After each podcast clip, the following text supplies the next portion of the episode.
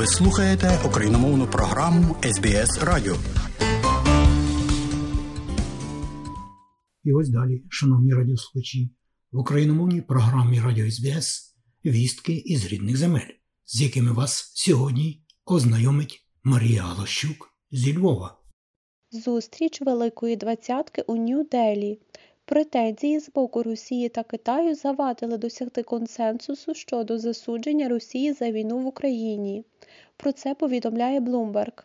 1-2 березня в столиці Індії Нью-Делі проходив саміт Міністерств закордонних справ країн Великої Двадцятки. У ньому брали участь 40 делегацій, у тому числі державний секретар Сполучених Штатів Америки Ентоні Блінкен, міністр закордонних справ Росії Сергій Лавров і голова Міністерства закордонних справ Китаю Цінь Гань.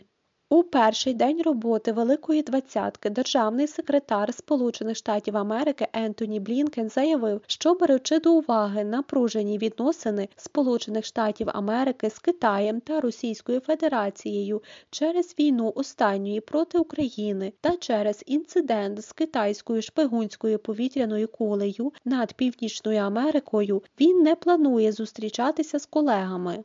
Його розмова з міністром закордонних справ Росії Сергієм Лавровим тривала менше як 10 хвилин, де голова американської дипломатії заявив, що Сполучені Штати Америки підтримуватимуть Україну стільки, скільки буде потрібно, повідомляє BBC. Попри заклики прем'єр-міністра Індії Нарендра Моді до міністрів закордонних справ країн Великої Двадцятки знайти спільну позицію щодо головної теми саміту війни Росії проти України, Індія, яка цього року головує у Великій Двадцятці, відмовилась звинувачувати Росію у війні і закликає до дипломатичного рішення. Водночас Китай та Росія не підтримали формулювання щодо війни Російської Федерації проти України, запропоновані іншими країнами. Як наслідок, міністри закордонних справ Великої Двадцятки на саміті не погодили спільну позицію щодо війни в Україні, а лише прийняли підсумкове ком'юніке без позиції щодо України. Повідомляє Українформ. Німеччина і партнери обговорюють з Україною гарантії безпеки, які вона отримає після завершення війни Російської Федерації, повідомив Олаф Шольц. Він запевнив, що без участі України перемовини про мирне врегулювання не вестимуться, інформують новини Deutsche Welle. Канцлер Німеччини Олаф Шольц виступив у Бундестазі 2 березня щодо повоєнних гарантій безпеки, які обговорюють західні партнери з Україною. Олаф Шольц заявив, що такі гарантії безпеки випливають за передумови, що Україна успішно захищатиметься у цій війні. Він підкреслив, що Німеччина продовжуватиме постачати озброєння Україні, оскільки Росія не демонструє готовності припинити війну. Росія напала на Україну, і саме Росія повинна зараз зробити крок, аби мир став можливий. Для цього необхідне виведення військ. Як союзники, ми погоджуємося, що в разі атаки разом захищатимемо кожен квадратний сантиметр території НАТО, і це важливий сигнал нашим друзям у країнах Балтії і Польщі. Канцлер Німеччини також застеріг Китай від озброєння Росії у війні проти України. Нагадаємо, Сполучені Штати Америки заявили, що Пекін розглядає такий крок. Останнім часом Китай послідовно виступає проти застосування ядерної зброї Росією у війні проти України і висуває мирний план. Проте Олаф Шольц розчарований, що Пекін відмовився засудити агресію Росії на зустрічі міністрів фінансів країн Великої Двадцятки в Індії, зазначає Deutsche Welle. Речник Генерального штабу Збройних сил України Андрій Ковальов у ранковому зведенні станом на четвер, 2 березня 2023 року 372-ї доби російського широкомасштабного вторгнення повідомив.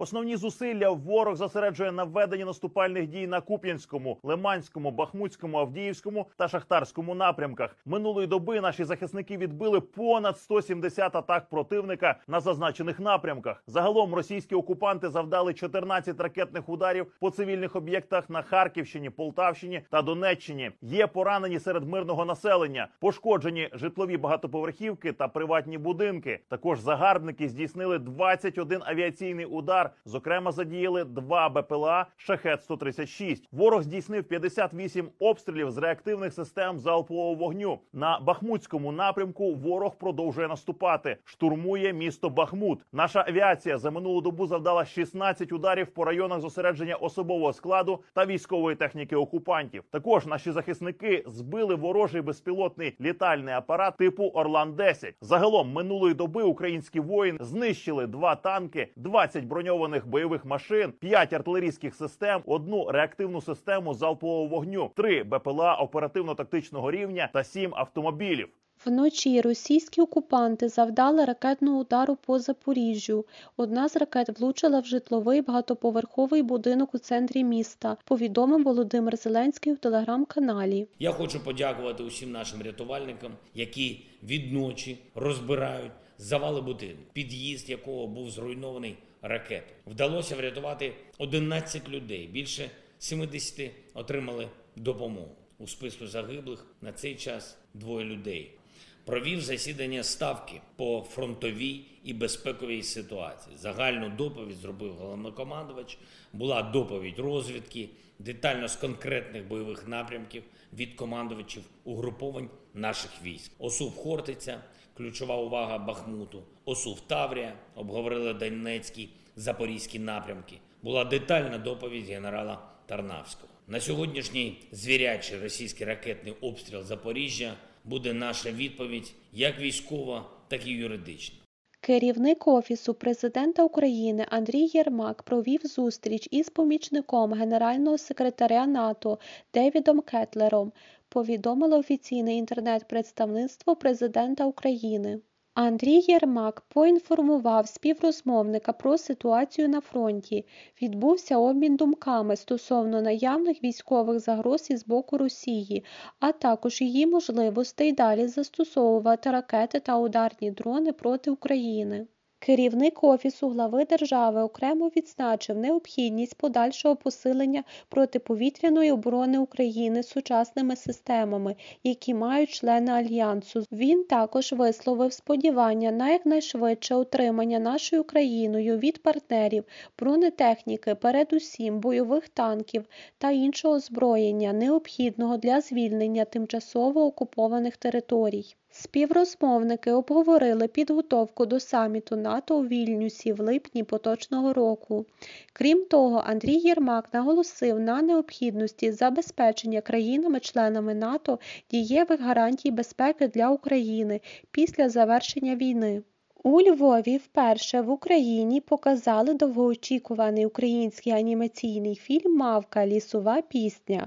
27 лютого ввечері у Львові відбувся допрем'єрний показ мультфільму. Про це інформує Еспресо Захід. А 2 березня Мавка Лісова пісня, яку створила студія Анімаград Фільм Юа Груп за підтримки Державного агентства України з питань кіно, вийшла у широкий прокат по всій Україні. Ірина Костюк, продюсерка мультфільму, розповідає єдиним новинам. Ми робили допрем'єрний показ у Львові позавчора, і люди плачуть в тих місцях, де ми навіть не закладали такі драматичні моменти. Але зараз це резонує взагалі з нами, з нашим станом. Е, Це, це боротьба двох світів. Е, Це сильний жіночий персонаж, який в правильний момент стає на захист свого світу. Мультфільм озвучили відомі українські артисти. Голосом мавки говорить Наталка Денисенко. Мавчині пісні співає Христина Соловій, а її рухи виконує Катерина Кухар. Лукаша озвучив Артем Пивоваров, шумника Гука Дідьо, лісовика Назар Задніпровський. Голосом українських жінок говорить Катерина Осадча, сільські музиканти гурт Даха Браха. У мультфільмі також можна впізнати голоси Ніни Матвієнко, Олега Скрипки, Наталі Сумської, Сергія Притули та Фагота. Крім того, з 1 березня розпочався міжнародний прокат мавки лісової пісні у понад 40 країнах Європи, Америки та Близького Сходу. Під час війни це на- навпаки дуже актуально. Ми знаємо, що мультфільм готувався багато років, і той факт, що він виходить не тільки в Україні, але в багатьох країнах світу під час війни, він просуває, промотує українську культуру. І мені видається, це досить доречно, надзвичайно актуально. Сказав міністр культури та інформаційної політики України Олександр Ткаченко. Марія Галащук для радіо СБС. І далі нагадуємо, що україномовна програма Радіо СБС щодня подає вістки з рідних земель та огляд новин бюлетеня СБС Радіо. Заходьте на нашу веб-сторінку www.sbs.com.au і також на нашу сторінку у Фейсбуці. Ви можете слухати наші радіопрограми також і через мобільні додатки App і Google Play. Слухайте Радіо СБС сьогодні і завжди.